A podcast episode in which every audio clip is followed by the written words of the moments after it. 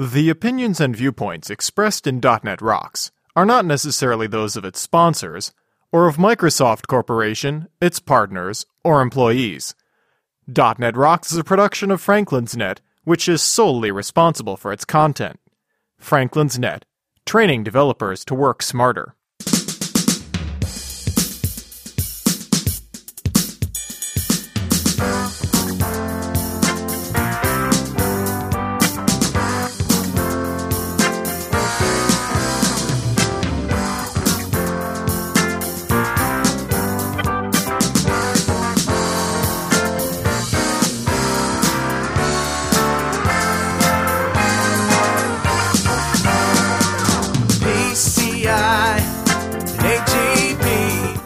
Hey, Rockheads, put that thing away and listen up.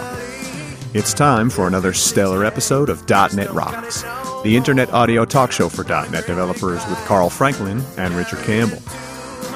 This is Lawrence Ryan announcing show number 564 with guest Rene Schulte, recorded live Tuesday, May 18, 2010. .NET Rocks is brought to you by Franklin's Net, training developers to work smarter. And now offering SharePoint 2007 video training with Sahil Malik on DVD, DNR TV style. Order your copy now at www.franklins.net. Support is also provided by Telerik, combining the best in Windows Phone and ASP.NET controls with first-class customer service. Online at www.telerik.com. And by GrapeCity Data Dynamics, makers of ActiveReports.net. Simple, powerful, and cost-effective reporting for Windows Forms and ASP.NET web applications. Online at www.datadynamics.com. And now, the man who's a who's who at Julio's Hula Hut, Carl Franklin.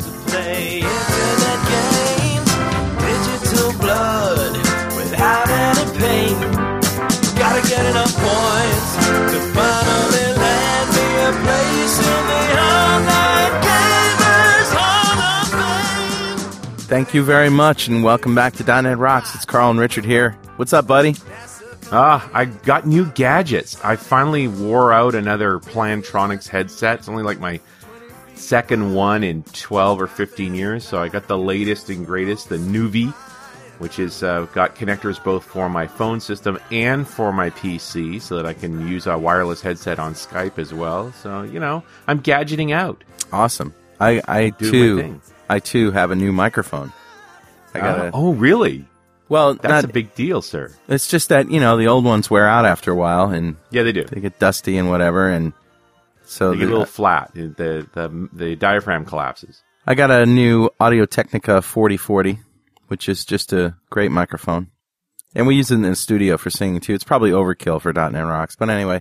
Hey, let's get into Better Know Framework. All right. So, you know, I've been talking about Silverlight namespaces and classes on Better Know Framework and WPF and Windows Phone also. So the Windows Phone API. Pre-release documentation subject to change in future releases. So please, you know, don't take this as gospel, but especially if it's an older show. But, you know, do you remember when we were talking to Daniel Egan? Yes. In Vegas, and I asked the question, so how's the phone? Which is a good question. Yeah, because it is a phone, right? I mean, that's kind of an important function. So in the Microsoft.phone.tasks namespace, right, all the stuff that you can do on the phone, not just with the phone part, but other things too. This is all the stuff, like camera capture task. Allows an application to launch the camera application. Use this to allow the users to take a photo from your application. And it doesn't give you real-time access to the video camera.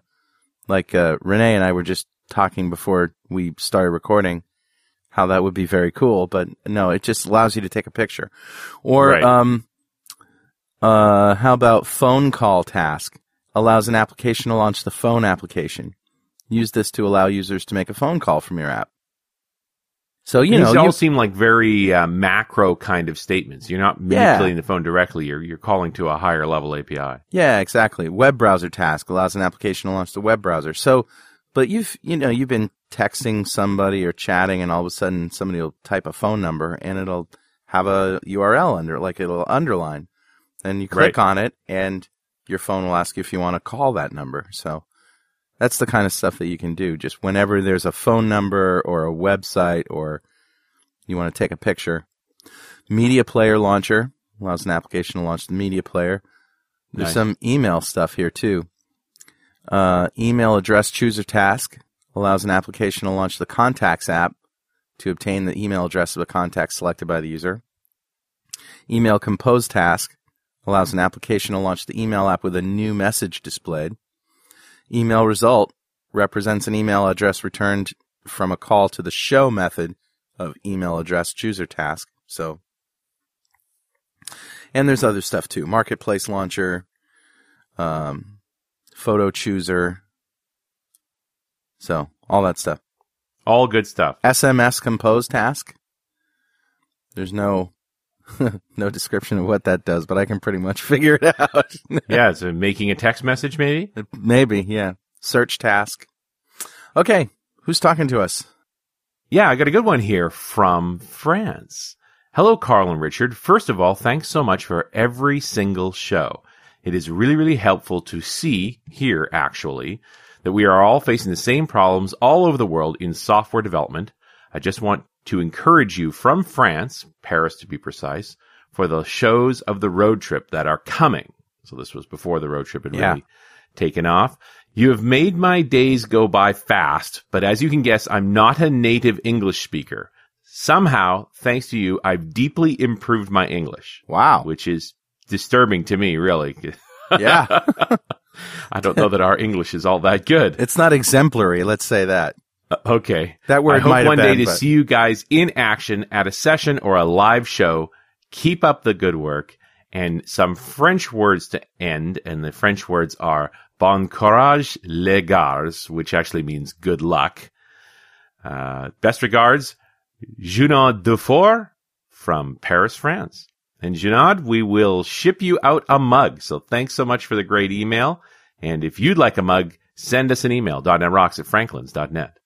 And now, Richard, it is my great pleasure to introduce a man whose software I used on the every stop of the road trip, Rene Schulte. Rene is a .NET Silverlight developer and Microsoft Silverlight MVP, passionate about real-time computer graphics, physics, AI, and algorithms. He loves C#, shaders, augmented reality, and computer vision.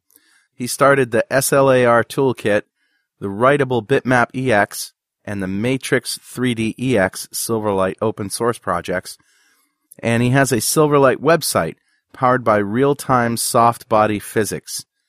He is also a regular author for Microsoft's Coding for Fun. Contact information can be found on his Silverlight website, his blog, or via Twitter. And we'll provide those links on the main page. Welcome, Rene. Hi, Richard, and hi, Carl. Welcome to the show. So, yes, as it turns out, I was putting together a really cool demo set for my talk, and I was just wanting to find the best demos I could for Silverlight 4. And up on silverlight.net, I stumbled across a few cool webcam apps and all that stuff, but yours really stuck out as something that's very special. The Silverlight Augmented Reality Toolkit. Why don't you just give us a real brief description of what augmented reality is, and then, and then what your library does? Okay. So the SLAR Toolkit, as I call it, or SLAR Toolkit, is a Silverlight open source library to make augmented reality applications with Silverlight. So what's augmented reality? Augmented reality, as the name implies, takes the real world and augments it with virtual objects. So basically, you film a scene with a webcam or on a mobile device with the camera. And the algorithms track a so-called marker. That's basically a black rectangle printed on a page or something else. And this marker is tracked, and the physical position and the rotation is calculated of the marker. And this information can be used to augment reality with a virtual object. So that's the basic concept of augmented reality. Do you, now, what I mentioned on the road trip was any time you watch a football game, they'll lay down the line of scrimmage over the field in the right perspective, exactly. And as the ref walks over the yellow line, his shoes don't get yellow. Yeah. Wow, it's magic. Yeah. What's going on there? And I've also heard of videos where computers are, you know, you change the design that's on somebody's T-shirt, for example. Have you ever done that? Have you messed around with printing up a T-shirt that has the marker on it and then just walking around? I should try it. I just came across a video that shows a T-shirt. Yeah, it's from a Swedish magazine. They sold a T-shirt and there was a marker printed on it. And you could rock the paper with a virtual hand that comes from your T-shirt, you know, that comes directly from your chest, some creepy zombie hand, and it plays the game with you. Oh, that's awesome. Rock, yeah, paper, scissors with a creepy zombie hand. Yeah, I got to find that video. That sounds hilarious. Yeah. I can send you the link if you like. It's really definitely cool. Yeah, and you can do such applications with SLARToolkit. That's possible. It was made with the Flash toolkit, with the SLARToolkit, but you can do such things with Silverlight now. With my library, SLARToolkit. It's based on the established AR toolkit. It's an augmented reality library for the desktop. It's been around for, I think, 10 years now. And that's the base of SLARToolkit. So I ported it and made it a bit easier for the developer to use it to make augmented reality applications. And before you can get to augmented reality, and by the way, let me just describe what your demo online does. The demo, you print out a PDF file that, as Rene says, has this black square with squarish letters, S-L-A-R, in the middle of it. And you hold it up in front of the webcam, and it attaches, the first thing it attaches is a puzzle piece. And you can move the paper backwards and forwards and tilt it and skew it, and the puzzle piece will tilt, skew, and rotate with the marker. And then you can pick a video. So you get the classic bear video, and the bear is like fishing in the woods, you know, and you hear it. But I love the fact that you can tilt it forward, you know, and the video just stretches to fit the paper. It's like video on a piece of paper. But the coolest demo is the text box, because, you know, you place the text box right over your paper, and then you can actually use the text box. Like, you can type text into it, no matter what three-dimensional skew the text box is at. You still see the text, and that's very cool. But before you can do any of that, you really need to tackle the whole 3D and Silverlight problem. How'd you do that? What you described uses native Silverlight elements, you know, that are built in with the framework, UI elements, like the text box or any UI element you can imagine.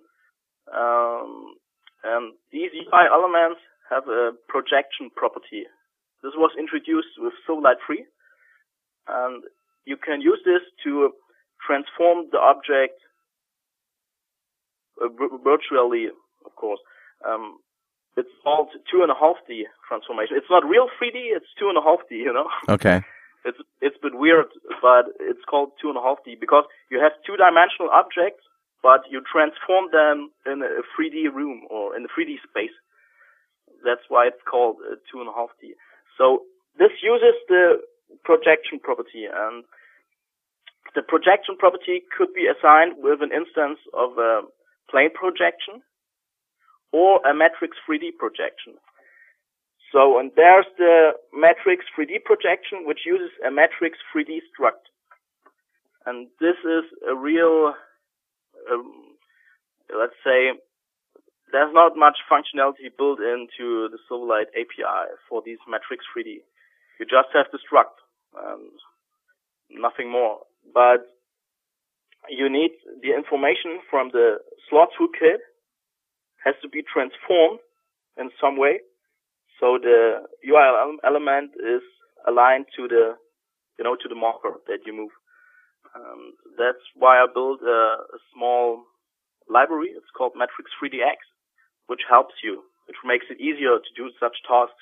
It's actually a byproduct from SLARToolkit. You know, I started with SLARToolkit and realized, oh, there's not much functionality for Matrix 3D stuff in Silverlight. And I had to write some methods and helper methods. So I thought it might be useful for others too, and I put them in a separate library, which is also open source on CodePlex. So that sort of finishes up the whatever's necessary for doing 3D in Silverlight. Would you say it that way? Sort of the last mile. If you want to do some more advanced 2.5D projections, you know, for simple tasks you can use the plane projection, which a lot of people use. There are a lot of blog posts out there which use the plane projection. But if you want to do some more advanced tasks, the Matrix 3D is the right way, and the Matrix 3DX library helps you. There are some extension and helper methods that get you started very quickly. So yeah, it helps you. But it's not real 3D. It's just 2.5D. You have these 2D, two-dimensional Silverlight UI elements which are transformed in the space, and this is 2.5D actually. Yeah, the illusion, and Carl did this really well during the demo, is that he'd tip the video at an angle, and so you'd see it sort of skew itself back, but then he'd push it towards the camera as well, and there's a frame around the outside edge of the window there, and that frame seems to hold still, and the video comes out of the frame. It pops out of the frame. Yeah, and there's even points where the puzzle piece would sort of poke out the other outside edge of the frame. It's brilliant. And to me, that the 3D trick was that frame staying still and the graphic appearing to move back in front of and behind the frame. You can do great 3D tricks with it, with the Silverlight 3D capabilities, you know. But if you want to do real 3D with Silverlight, you should check out the Balder library. If I don't know if you heard it before. It's from what's Einar, it called? The Balder? Balder, B-A-L-D-E-R. There's actually another demo for SLARToolkit that uses the Balder framework or library. It's a real 3D library for Silverlight. Oh, I see. And I get the idea of the 2.5D versus 3D, that you're working with a two-dimensional object and it's really an illusion of 3D. Yeah. What couldn't you do? Like, I mean, obviously the one thing that you couldn't do was flip the page with the graphic over, because the moment the camera can't see the box, it would disappear. Well, I think the acid test, Rene, correct me if I'm wrong, is spinning a cube. Real 3D objects are not possible with Silverlight now, but if you use the Balder library, you can do such stuff. I actually have a screenshot on the SLARToolkit project page. By the way, it's SLARToolkit.codeplex.com. And I have a screenshot there that shows a teapot. No? The so-called Utah Teapot. And that screenshot is made with SLARToolkit in combination with the Balder engine, the 3D engine. Right, I'm looking at the Balder engine right now, and there's a sample browser in Silverlight, and the first thing it does is it spins a teapot, and the teapot has a metallic, you know, copper surface on it, and it's amazing, I think. It really is. And so, I mean, the big thing here with Balder is that those are 3D objects you're playing with now. That's right. It's not a 2D object that's got a 3D projection on it. It is a 3D object. It's got height and width and depth, and you can really turn it around. Yep, yep. So, but you said a cube is basically possible with Silverlight built-in functionality. You just use, let's say, 6 images, you know, for the faces of the cube. Yeah. 6 faces. You can use 6 images or 6 text boxes or something like this, and you have a cube with Silverlight built-in functionality. But when it comes to more advanced objects like a teapot or whatever, you know, there's no built-in functionality, so you gotta use a library like Balder.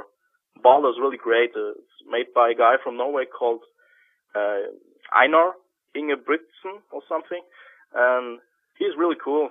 I chatted a lot with him when I made a demo for SLARToolkit, and he's working really hard on this library. It's promising, I think. There could be made 3D games in the future, I think. It's really cool. I don't want to spoil the fun all of this, but where do we see this kind of 3D and perceived stuff going in regular app development? Is there a logical 3D interface to be created here that's actually more efficient? I don't know any real 3D interface. There are some efforts made by various companies, but I haven't seen a real user interface for, let's say, business application that's 3D. It's more for games and fun stuff, you know. Yeah. But when you see augmented reality, I saw a demo that was made by Lego, you know, the toy company Lego with the blocks. Yes. Lego blocks. Yeah. They made a terminal that is placed inside toy stores. And it has a camera and a monitor, and you hold that Lego box in front of the camera, and it detects the Lego box and projects a virtual model of the built Lego model, what's inside the box, so you know how it looks when you build it. And that is also made with augmented reality. That's a pretty cool demo, I think. Oh, and another demo I saw that's made by United States Postal Service. Yep, I saw this too. That's really awesome. That's a really good usage example. Basically, what you do is you hold up an item, and it determines what size box you need based on the item. Really, you're holding up a box to or an object to a camera, and it's saying you need this kind of box. Yeah. Yeah, that's really magic. It actually puts the thing in the box to see if it sticks out the edges. Like, it's pretty amazing. I mean, that sounds eminently practical. Yeah, it certainly could be. I mean, and augmented reality is a really cool idea for, you know, anytime you can think of overlaying graphics or text on video and keeping those graphics or text in perspective with what's in the video and with the elements in the video. So if the camera angle changes, your graphics change perspective, and also if items in the video change, you know, in the, you know, multiple items in the things, or actors in the video or whatever, move around and change perspective, those things will stay with them as well. You can you know the whole idea of, like, when you're playing an Xbox game, you know, like a first person shooter or something, and you see an you see something in the distance, and there's little meta information that surrounds it, you know. And it's not a really good analogy, but if that were real life, where you're actually seeing things in a video, like a military operation, for example, you're seeing things on the field, you have metadata around that sort of hovers near it, or, you know, when you move something over it, we'll give you more information. This is classic augmented reality ideas, right? Yeah. There's an app on the iPhone with the 3GS where, given that it knows your GPS location and it knows which way you're facing, it can tell you what building you're looking at. How about the stars one, where you hold up your iPod to the sky, and based on your position and in the world and the time, it knows what stars are over you, and based on the accelerometer, it knows what you're looking at. So it gives you a view and overlays information about those stars just by holding your iPhone up to the sky. Or maybe it's not the iPhone. It works on other... I can't remember what it's called. Have you seen that one, Rene?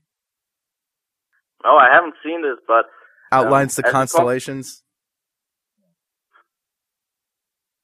As you talk about mobile devices, that's where augmented reality is really stunning, I think.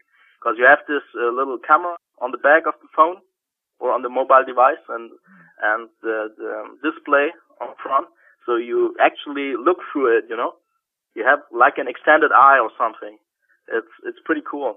And I hope that the Windows Phone will someday provide an API for real-time camera access, so I can provide a version of SLARToolkit for it. You know, the Windows Phone API is, or the Windows Phone platform is Silverlight, and so SLARToolkit would be a perfect fit for it. And you can do... Yeah, this idea of a transparent overlay on reality so you can add additional information. But the problem is I don't want to carry the phone around. I want this in my glasses. You know, I want to look at somebody and it tells me what their name is. You want to embed it in your eyes is what you want. Yes. I want augmented reality all the time. All the time. Yeah, so like a Borg, you know, from Star Trek. Right. Exactly. Yeah, I think there's... who am I thinking of? William Gibson, who's the guy who invented the word cyberspace, has this character they call the Gargoyle, who's constantly connected to the internet, wired for sound and audio and this whole augmented reality thing. And is, you know, on the off chance that he can sell something he sees. I'd like one of those, please. We need it in the contact lens. So you put it on. Yeah. This portion of .NET Rocks is brought to you by our good friends at Telerik. We've been blown away by the uptake and the quick adoption of Silverlight. It's no secret, though, that the platform didn't provide for consistent integration with the web analytics services. Well, not anymore.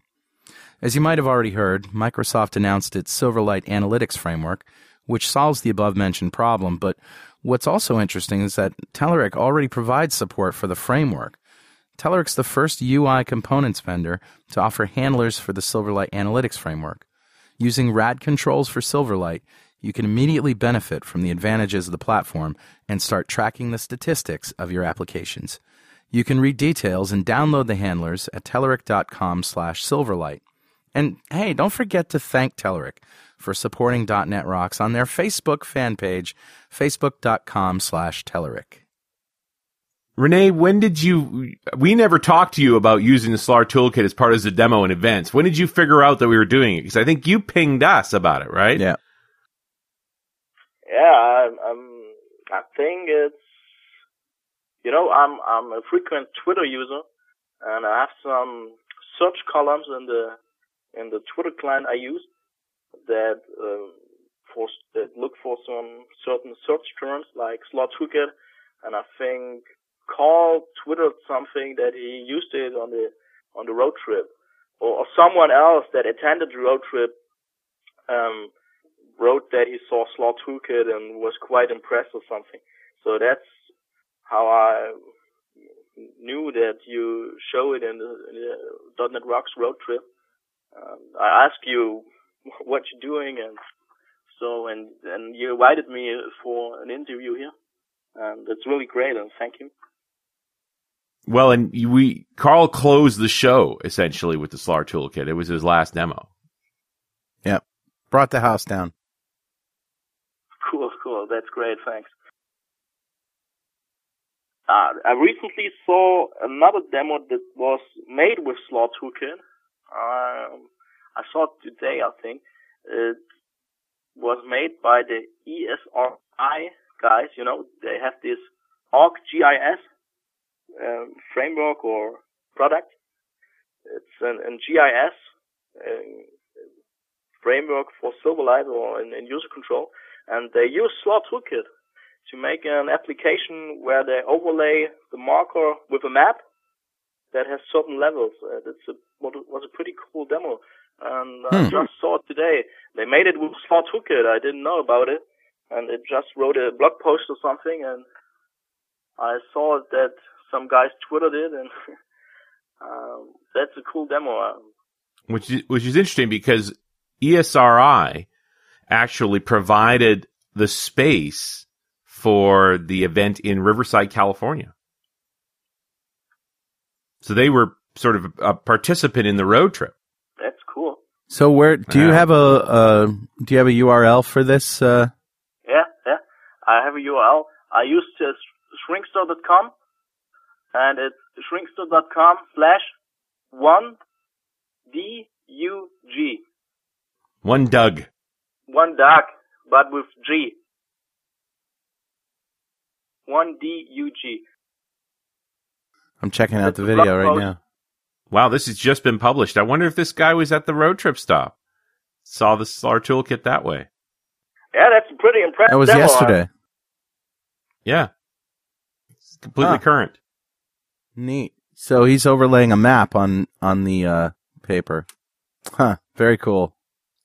Yeah, that's amazing. That is cool. That's very cool. And I remember, I mean, I think the big challenge with this whole thing is, you ran into this, Carl, is how good is the camera and how good is the lighting for the camera? Yeah, so that it wasn't just the lighting, but it was the paper. The printout, the first printout that I did, oh my God, look, he's doing a projection. That's insane. How's he doing that? He's got multiple layers in 3D that extrude off the paper. Yeah. How? Yeah. You know, you SLARToolkit provides the information where the marker is in the space. Oh, and from there you have control. So, okay, yeah. Well, like I said, you could literally have an arm come out of the paper and do rock paper scissors. Yes, with a zombie hand, you know. Zombie, with a zombie hand. All right, so what I was saying was the first paper that I printed out was in Mountain View, and I just did it at the Holiday Inn on their printer, whatever it was, and it was an inkjet printer, and it wasn't all that black or dark, and I had trouble with the image sticking to the marker during my demos, and I attributed it to light or glare or whatever. But then in Atlanta, I asked one of the guys to print out. I gave him the PDF, and I said, "Here, print this out." And it was nice, really dark, really black, and that worked perfectly. So I think if you have a low quality printout, you're gonna find that it's gonna jump around a bit. The most important catch is you should try to get the highest contrast you can do, Yeah. It's also, the lighting is also important. Yeah. If you have a bright light in the background, the camera actually, basically a webcam, is not as good, such a human eye, Right. And the contrast is bad.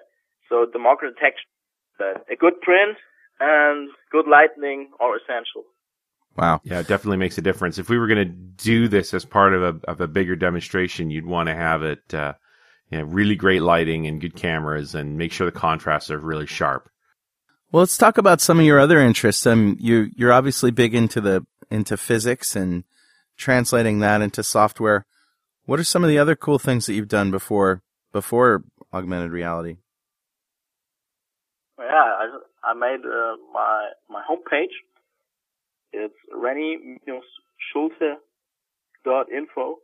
It's a 100% Silverlight page, and it was made with Silverlight 2. And I actually wrote a soft body physics engine for it.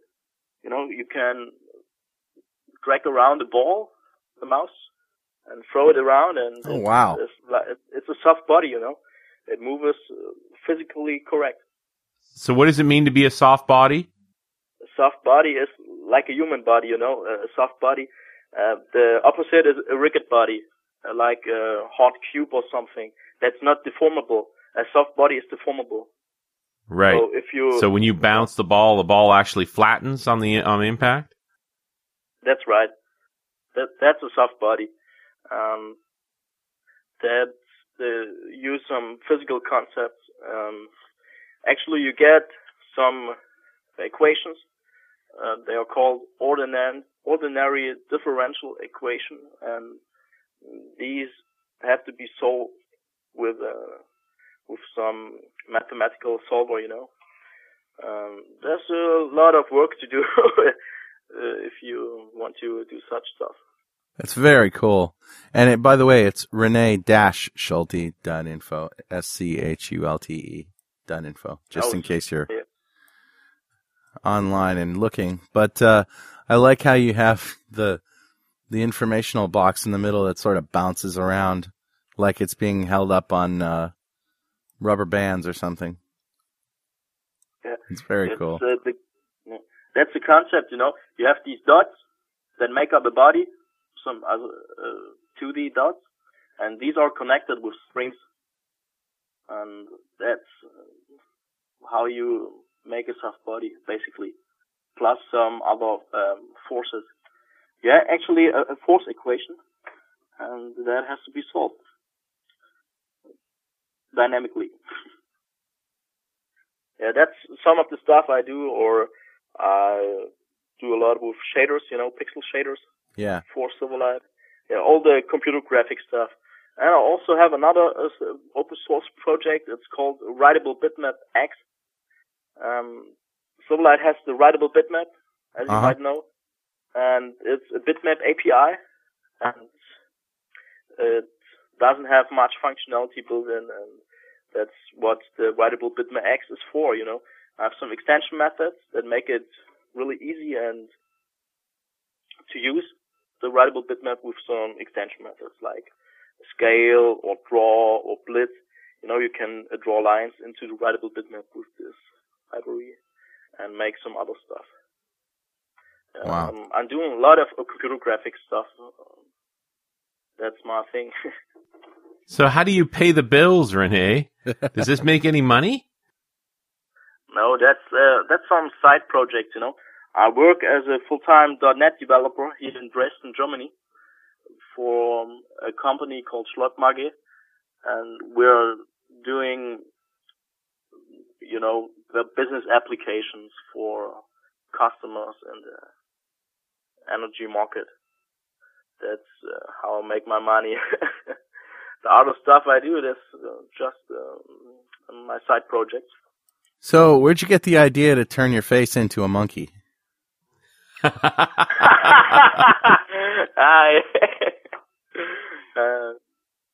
know what you're talking about. My Coding for Fun article, the face detection.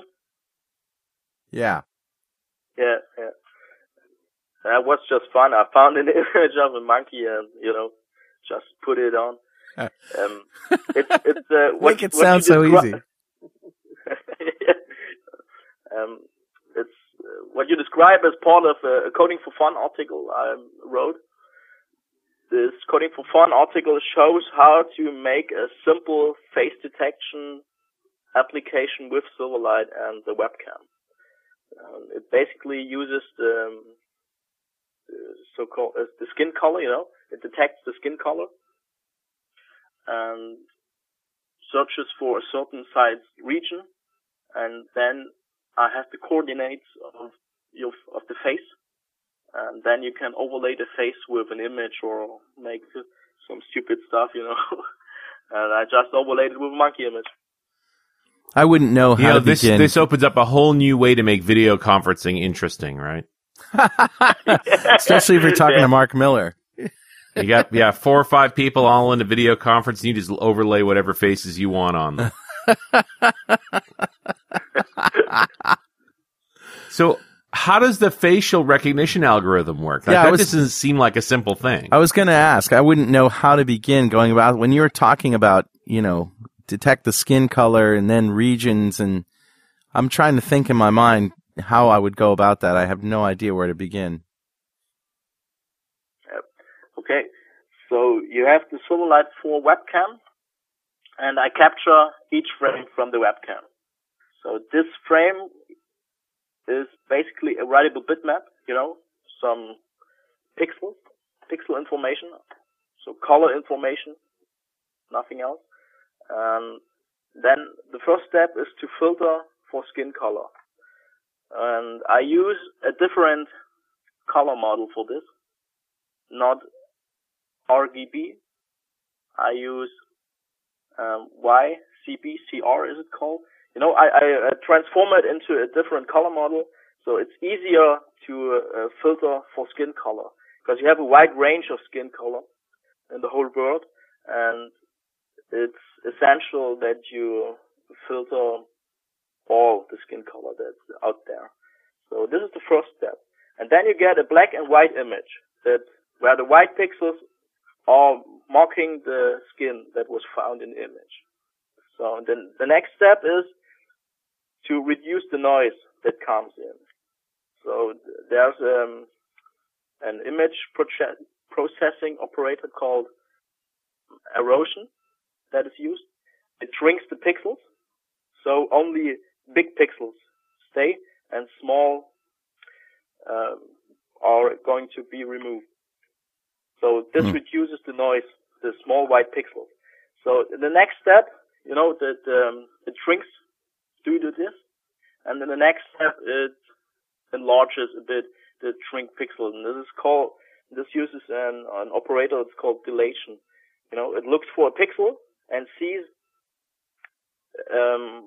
if one of its neighbors is white, this pixel is also set to white, and so on. So you get a nice segment of a face or a big skin. This is what is in the image. I see. And then you have to segment this part. And then I look, or the algorithm looks for a certain size wide reach in the image, and this is detected as the face. And I have the coordinates of the skin or of the face, and the center and the width and the height. This information could then be used. That's a really basic and simple approach for face detection. So the idea, and let me try to summarize, is the idea that you want to sort of posterize or, I guess that's the term for it, just make all of the pixels that are in the face one color. So, and I don't mean that you want to show that, but you want to, you know, create something that you can analyze first. And is that the idea, that you want to essentially high contrast and get a simplified shape that you can easily analyze? The basic concept is you filter for skin color, you know. Mm. And if you filter the skin color, only white pixels or only pixels stay where skin was detected. Mm. And the rest is getting black. So then you have this information, and it, as you said, this image isn't displayed. It's just used to get the position of the face. Right. And you can do some stuff then with this information. And I imagine that there has to be a threshold, right? There has to be a threshold at which a pixel is maybe a face pixel, but it's too dark. And is that something that you have to tweak based on the do you look at the white balance, like the lightest pixel in the image? Do you have to find that first to sort of determine how much light is or isn't in the photo? No, I have a certain color range, you know. Each pixel is transformed into another color space. The usual color space is RGB. Yeah. And this is not very good to detect the skin color. Hmm. But there are also some other color spaces out there, like HSV or HSB, as some call it. Hue, saturation. Yes, that's another color space. So I transform each pixel into a better color space, which makes it easier to check the range, to check for skin color. A min and max threshold is actually used, you know, for each color component. This is all described in the Coding for Fun article, detailed. I can give you the link if you like. Yes, absolutely. Yeah, it's shrinkstar.com/1DUJ. Very cool. I described every step. that is used in this article.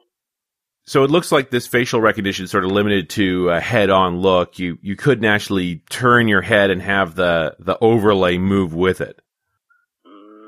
Yes. If you turn your head, we won't detect any face color. And this doesn't work. It's just a simple approach, you know. Yeah, no kidding. But I mean, the bottom line is you could run a video here and have it overlay a face on it. Yeah, of course, that's possible. There are some more advanced algorithms out there, like Viola Jones' algorithm. That's an algorithm that is commonly used for face detection or face recognition systems. Mm-hmm. But it's really hard and. Yeah, it's a really hard algorithm. I don't know if this works in real time, you know. So I tried another approach, just to detect skin color and use this. That was the idea, to make a simple Silverlight real-time face detection application. Well, because the tricky bit here is eliminating all the background stuff. So, I mean, you're just going after what are fairly unique colors. You know, the trick is to transform each pixel into another color space and use a certain range of min and max values, minimum, maximum values to filter the skin out. The trick is to transform it to another color space. So you have a wide range of skin color that is detected, you know.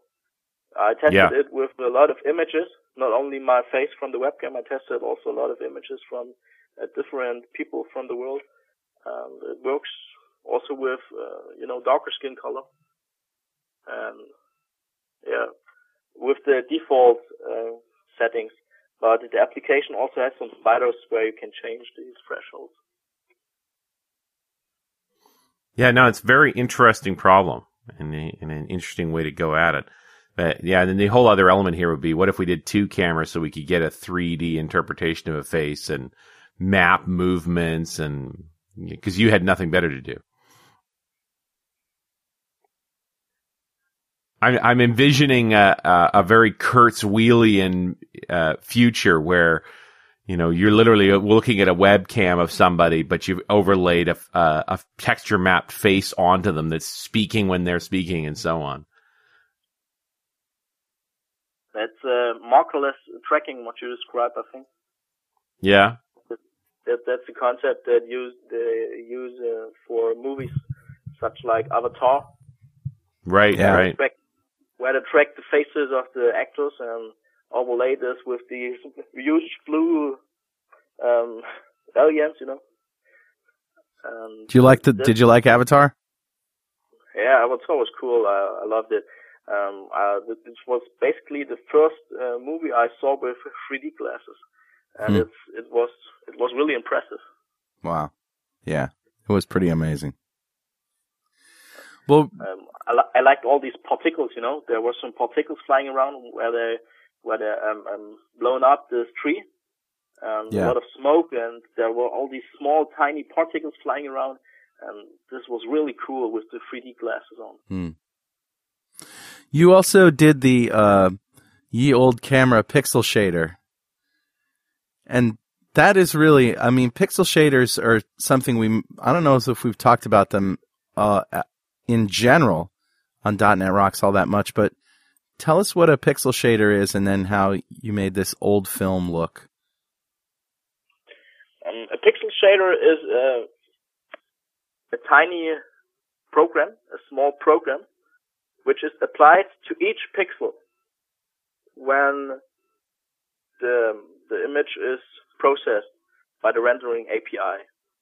So this concept of shaders comes from the GPUs. It was introduced 10 years ago with DirectX 8.1, I think. And they had vertex and pixel shaders. And a pixel shader, as I said, or a shader in general, is a small kernel function. It's a small program. And it gets a certain input. This function gets a certain input. That's a pixel. That's the color value of a pixel. And then you can do some stuff with this information and return the new color of the pixel. And this program is applied to each pixel of an image. Or in Silverlight, you can apply it to every UI element you want. You know, you can also use a text block or a text box or a video and apply a pixel shader to it in Silverlight. So the old pixel shader is a shader I wrote that takes the color information, which is passed as a parameter, and converts it to gray. You know, it's grayscale, and then it's toned like with sepia tone, you know, like you know from the old photos and right you might have seen, or old movies where there's it's a brown yellow tone. And then I do some other stuff like add some scratches and some noise.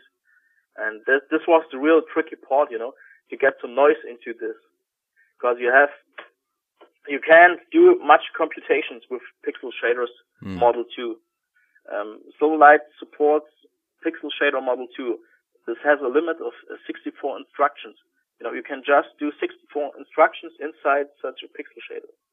Yeah. Because it's executed on a CPU in Silverlight, and that's the limit. So it was really tricky to get some random noise into this, to make the scratches and the noise so it looks like an old movie. And I used a texture or an image, which I produce, which is way larger than the image you see. And every frame, I pass some random coordinates to the shader. And the shader samples, you know, it looks up in the random texture. And this is random enough to make the trick of noise. Wow. It's all about cheating, you know. Right, no, sure. Perceptions. Scratches. All that, the edge. I love the dark edges around that pulse around the edges.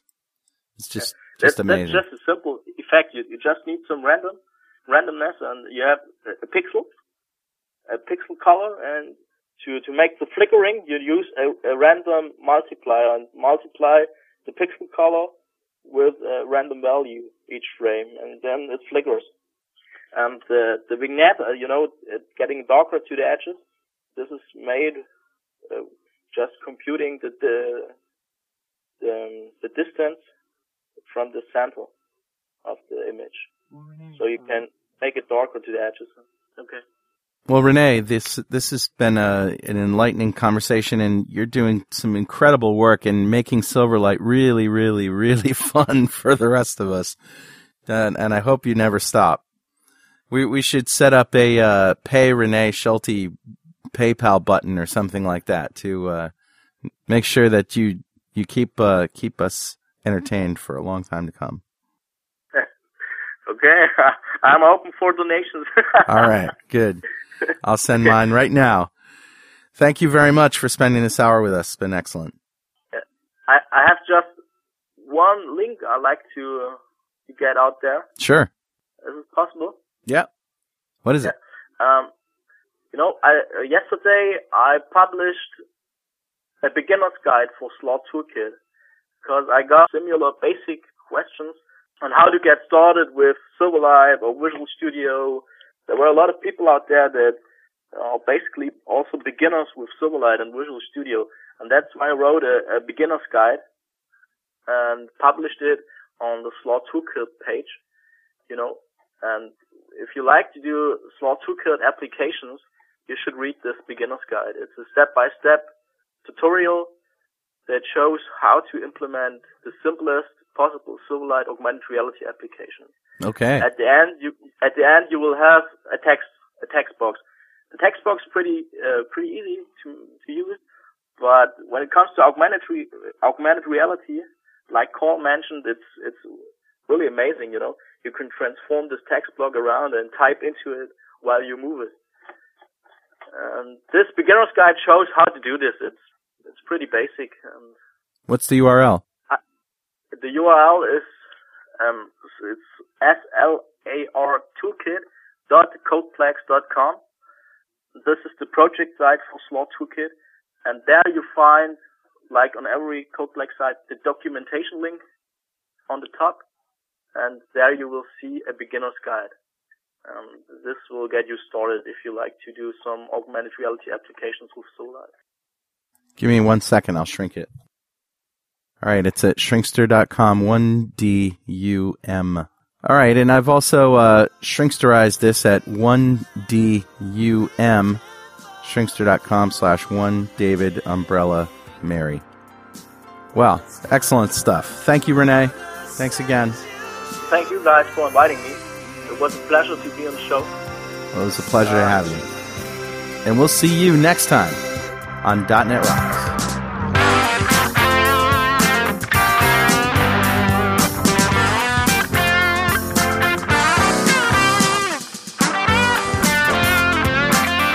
.NET Rocks is recorded and produced by PWAP Productions, providing professional audio, audio mastering, video, post-production, and podcasting services. Online at www.pwop.com. .NET Rocks is a production of Franklin's Net, training developers to work smarter and offering custom on-site classes in Microsoft development technology with expert developers. Online at www.franklins.net.